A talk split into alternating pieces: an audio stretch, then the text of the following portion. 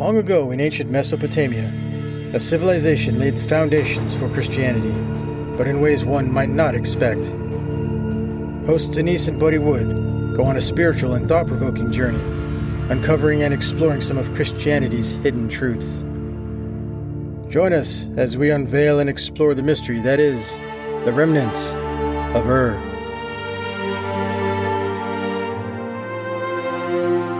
Welcome to Remnants of Ur. My name is Denise Wood. My name is Buddy Wood.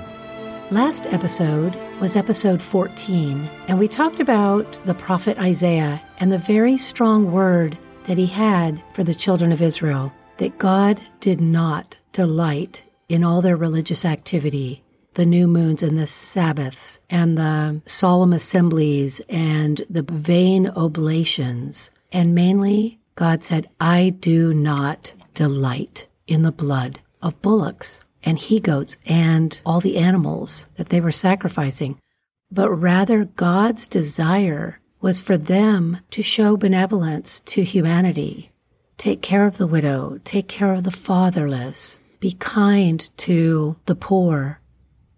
This is episode 15, entitled Isaiah 53. All right, and welcome to our podcast, and thank you for being here. And so I just want to start off this session with, we know that the kingdom of heaven is hearing the voice of God and doing what he tells you to do. That's what it's about. That is Christ's message. And there may be people out there who you feel like God is calling you to do something.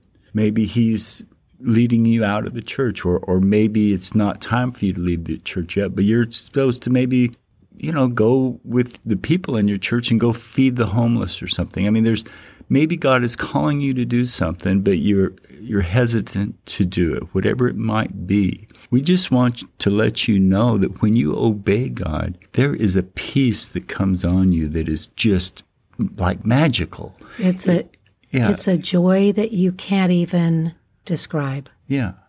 Denise described it as being covered with the peaceful blanket. I know when I obeyed God to carry the cross across the United States, before, just in my obedience of saying yes to God and moving in that direction, people were astounded. They would come up and tell me, says, man, there's such a peace about you. It's like so thick you could cut it with a knife, and the peace of God will descend upon you. So I just wanted to let you all know that, hey, there's nothing to be afraid of here.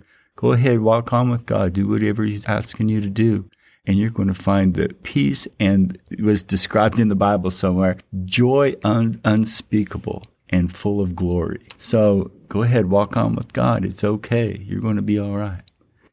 So we're going to get into Isaiah 53, and Isaiah 53 is a remarkable scripture. It is... It's something else. I mean, Isaiah was a remarkable man of God. My goodness. I mean, he walked with the Most High, this one did. And he's having a vision of the Messiah. He sees Christ growing up. It's amazing. He says, for he shall grow up as a tender plant and a root out of the dry ground. And there's no beauty that anyone should desire him. So that was Christ. I mean, he was born into a poor family. And he come from a town that the people despise, because what good thing comes out of Nazareth, right? And it says he was despised and rejected of men, a man of sorrows, acquainted with grief. And we hid our faces from him. He was despised and we esteemed him not. And that's the thing about it. Christ, like I've said before, there was nothing pretty about him. He was the last person you would ever think was the Messiah. People didn't recognize him, but he was doing these wonderful things for people. He was healing people. He was kind to people. I mean, he even made people wine when they ran out of wine, at the wedding, his first miracle. But the thing is, he was upsetting the apple cart. The religious leaders, he challenged them. He challenged the rules of Moses. They didn't like it. He was healing people, raising people from the dead. He raised a man from the dead on the Sabbath? Really? That's what he was dealing with. So they wanted him dead. And they wanted him dead because he was ruining their thing. He was robbing them of their peace. He was affecting their pocketbook, their welfare. And so here at Isaiah 53 and 5, the Christian Bible says, "But he was wounded for our transgressions." And notice the word "for." If you read the Hebrew text, it uses the word "because of." So let's read it like that. He was wounded because of our transgression, and he was bruised because of our iniquities. The chastisement of our peace was upon him, and by his stripes we're healed. Now, the Christians, and notice it's kind of leaning toward Christianity here, because the Christians are thinking that, oh, he was whooped, he had, the cat of nine tails and his stripes. Why, his stripes were healed. That's not what this scripture's talking about at all. The Hebrew text reads this: "He was pained because of our transgressions, crushed because of our iniquities. The chastisement of our welfare was upon him." So that's what happened. And this is what Isaiah is seeing. He's watching this whole thing happen through his vision. He sees that the Messiah has done. He's upset their apple cart, and they're having this man killed. And so what this scripture is saying, it says, and by his wounds we're healed. He had upset their apple cart. He had robbed them of their peace, so they had him chastised, and they had him murdered. And when it was done, all done, killing him, they were healed. They got their peace back. They could go back to business as usual. He had completely disrupted everything they were doing, and they were tormented by him because he wouldn't leave them alone. That's what this here scripture is all about. But you know what happened? And it says here, it says, "The Lord accepted his prayers for the iniquity of us." I'm reading from the Hebrew Bible here. And that's exactly what happened.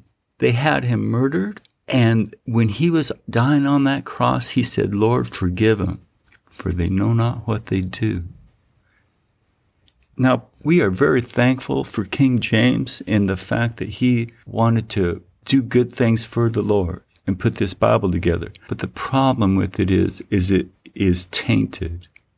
It leans so heavily in towards Christianity, and the Christians use this scripture here to back up their theory and belief that Christ was a sacrificial lamb. He was not. And so I want to move forward. He was oppressed and he was afflicted, yet opened not his mouth. He was brought as a lamb to the slaughter, and as a sheep before her shearers is dumb, so he opened not his mouth. He was before Pontius Pilate, and Pilate said, "Hey, I got the power to set you free. Do whatever I want to do with you." And Christ did not say a thing. He didn't say anything until he asked God to forgive him.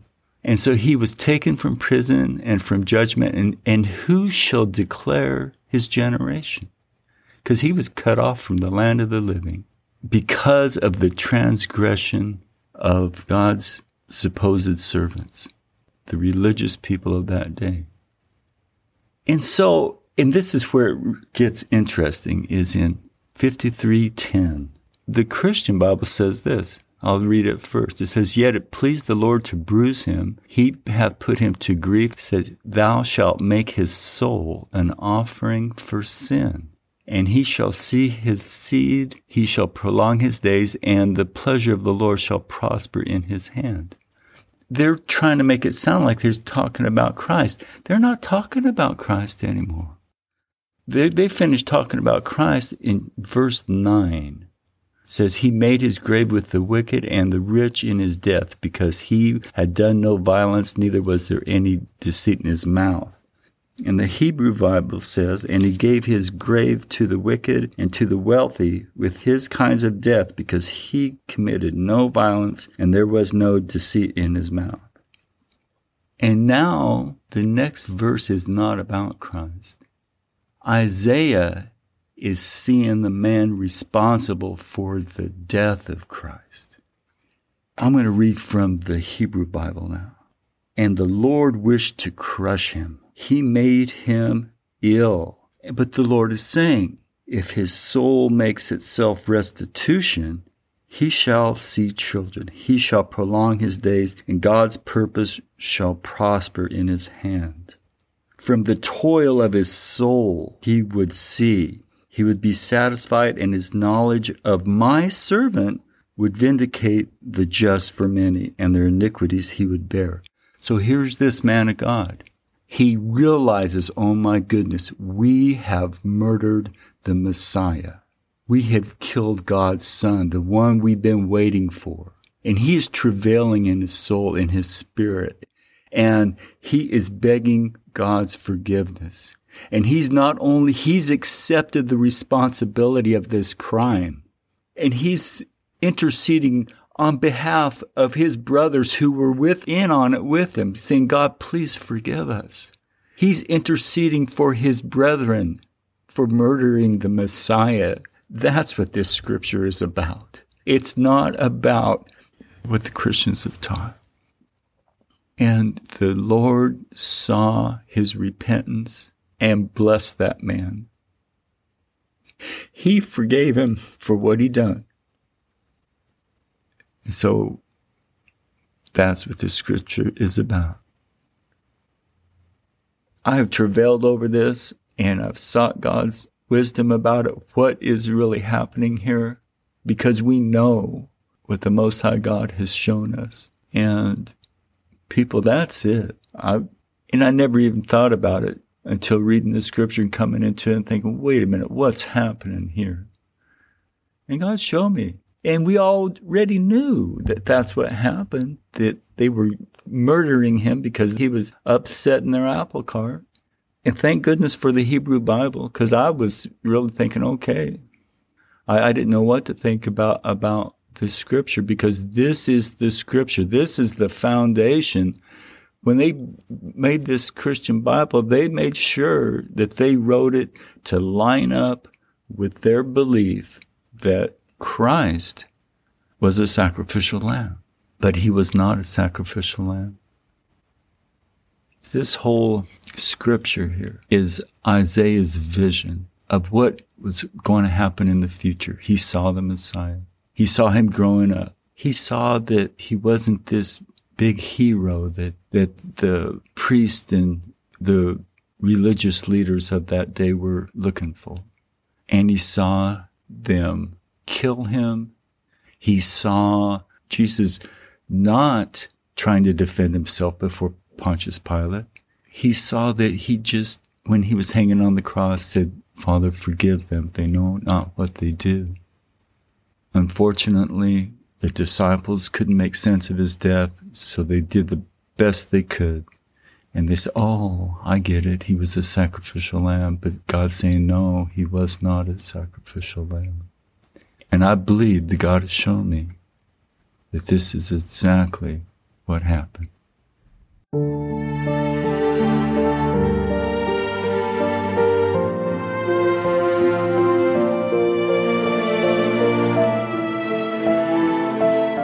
That's all for this episode. Thanks for joining us. If you're interested, our book, Remnants of Ur, is available on Amazon. If you have any questions or comments, our email is remnantsofur@gmail.com.